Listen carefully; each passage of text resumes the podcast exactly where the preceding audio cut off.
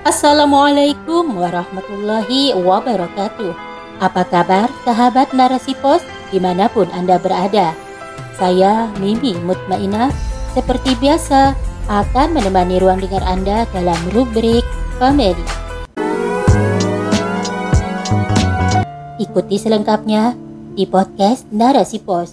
Narasipos.com cerdas dalam literasi media, bijak menangkap peristiwa kunci. Ayah terbaik oleh Dena Nur, kontributor tetap narasipos.com. Di saat kamu sedang bahagia, kemudian teringat seseorang, itu tandanya kamu mencintai orang tersebut. Namun, bila kamu sedang sedih dan mengingat seseorang, maka berarti orang tersebut mencintai kamu. Aku tercenung membaca tulisan itu. Entah siapa yang menulisnya. Aku menemukannya di beranda medsos. Tak ada nama penulisnya.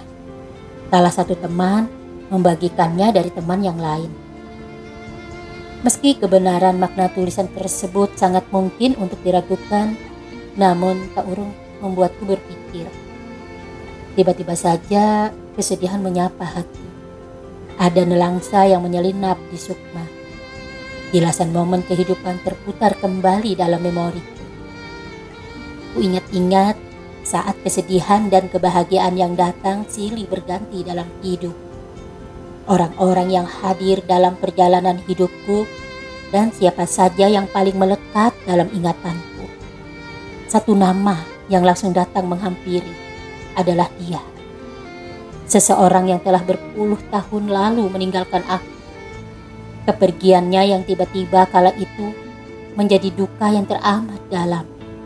Kehilangannya menorehkan luka yang membuat aku makin larut dalam diam kesendirian. Mungkin kehilangannya adalah kehilangan terbesar dalam hidupku saat ini. Namun, kepergiannya juga membuat aku belajar tentang arti kehidupan dan memiliki. Tak ada yang abadi di dunia ini.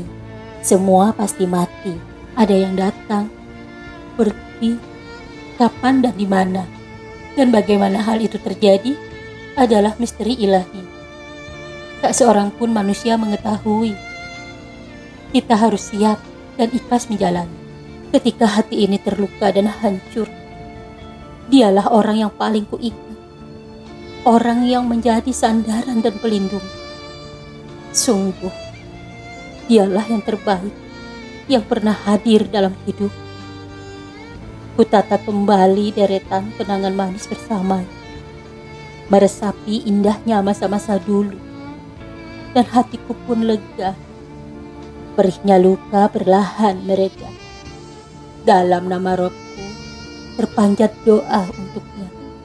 Semoga ketenangan selalu menyertainya. Dia adalah ayahku lelaki terbaik bagiku putrinya. Mungkin banyak yang lebih baik darinya. Namun yang menyayangi dengan tulus hanyalah dirinya.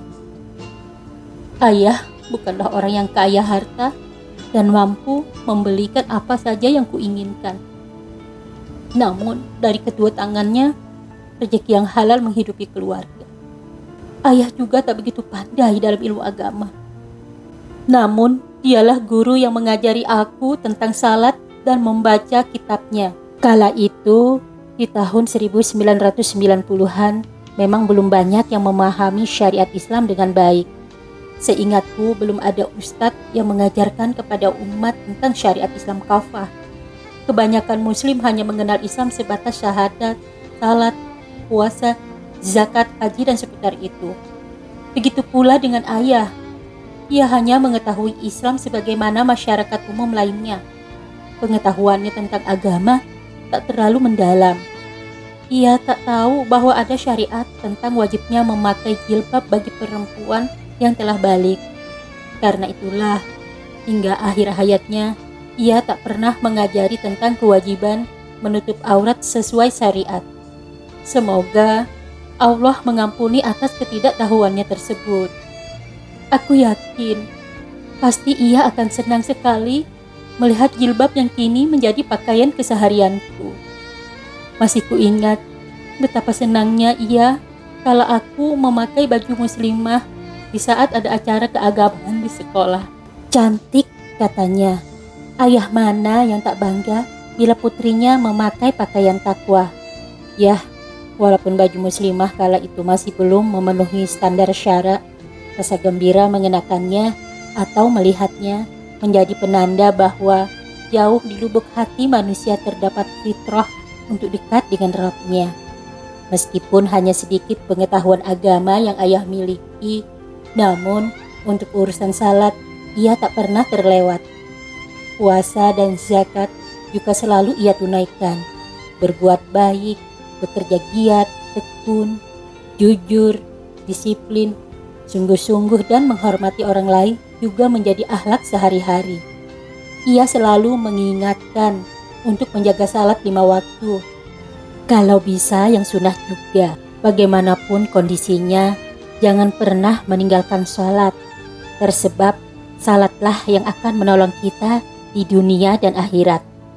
Ia meyakininya begitu pasti hingga detik-detik kepergiannya. Ayah tetap menjalankan salat meskipun sakit, melemahkan fisik, dan membatasi geraknya. Aku jadi teringat akan kisah Lukman yang merupakan sosok ayah luar biasa. Allah meninggikan dirinya dengan ilmunya atas izin Allah Lukman mampu memberikan keteladanan dalam mendidik anak. Pengajaran dan nasihat-nasihat yang amat berharga bagi anak-anaknya sangat patut dicontoh oleh ayah-ayah di masa apa pun dan di mana pun berada. Lukman bukan mengajarkan tentang materi, namun tentang tauhid yang menjadi inti diri manusia sebagai hamba. Pendidikan tauhid bagi anak agar hanya menyembah kepada Allah semata. Sebagaimana yang tercatat dalam surah Luqman ayat 13. Dan ingatlah ketika Luqman berkata kepada anaknya di waktu ia memberi pelajaran kepadanya. Wahai anakku, janganlah kamu mempersekutukan Allah. Sesungguhnya mempersekutukan Allah adalah benar-benar kezaliman yang besar. Dalam surah Luqman ayat 12 sampai 19 terdapat banyak sekali pengajaran kepada anak-anak. Pelajaran tersebut di antaranya satu bersyukur, dua tauhid, tiga berbakti kepada orang tua, empat berbuat baik kepada orang tua, lima balasan setiap amalan, enam mendirikan salat, berdakwah dan sabar, tujuh tidak boleh sombong. Delapan, sederhana dan adab berbicara. Pengajaran ini bisa ditanamkan pada anak-anak sejak kecil. Pendidikan yang benar sejak usia dini sangatlah penting agar anak tumbuh dengan dasar yang kuat. Penanaman akidah yang benar dan menancap akan membentuk karakter anak sesuai nilai-nilai Islam. Kelak, ketika dewasa, mereka tahu pasti di mana harus berpijak Kisah Lukman yang diabadikan dalam Al-Quran hendaknya menjadi pelajaran bagi kita semua. Allah telah mengajarkan manusia bagaimana menjadi sosok ayah yang baik menurut Islam melalui Lukman. Maka sudah sepatutnya bila kita menerapkannya dalam kehidupan sehari-hari. Ayah kita mungkin tak sehebat Lukman, namun yakinlah ia yang terbaik darinya. Allah tak mungkin salah dalam memberi ketetapannya. Seperti apa pun ayah, ia adalah orang yang berjasa dalam hidup kita. Meskipun banyak kekurangan yang dimilikinya, bahkan mungkin luka yang diberikan olehnya, namun tetaplah ayah adalah orang tua. Keberadaannya mampu menjadikan diri kita bisa seperti sekarang ini. Bagaimanapun bentuk cinta dan perhatian ayah, patutlah kita syukuri. Setiap ayah pasti menginginkan yang terbaik untuk anak-anaknya. Ia yang selalu mendoakan kebahagiaan dan keselamatan untuk buah hatinya. Dimulai dari awal kehadiran kita di dunia, ia telah membekali kita dengan yang terbaik. Melalui azan yang ia kumandangkan di pendengaran kita saat baru lahir, ia berharap kita menjadi manusia yang bertakwa kepada Allah Subhanahu wa taala. Peluh dan air matanya yang tertumpah dalam menjalankan amanahnya tak mungkin dihapus begitu saja. Kelelahan dan segala perjuangannya membesarkan kita tak terbayar dengan apa pun.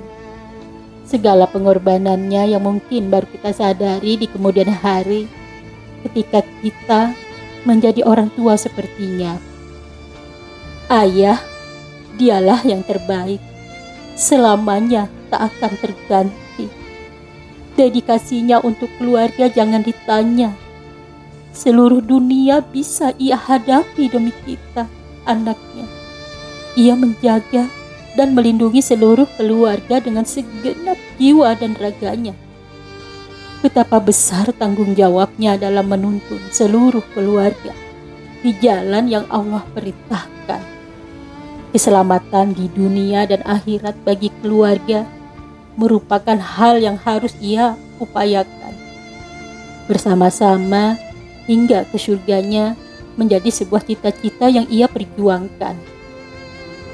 Untuk semua ayah di mana pun berada, semoga bahagia selalu menghiasi.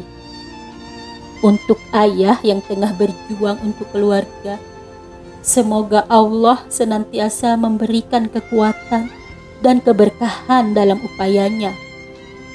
Untuk ayah yang tiada henti memperbaiki diri, sembari membimbing seluruh keluarga, semoga Allah selalu menunjukkan ke jalan yang lurus hingga nanti sampai di surganya.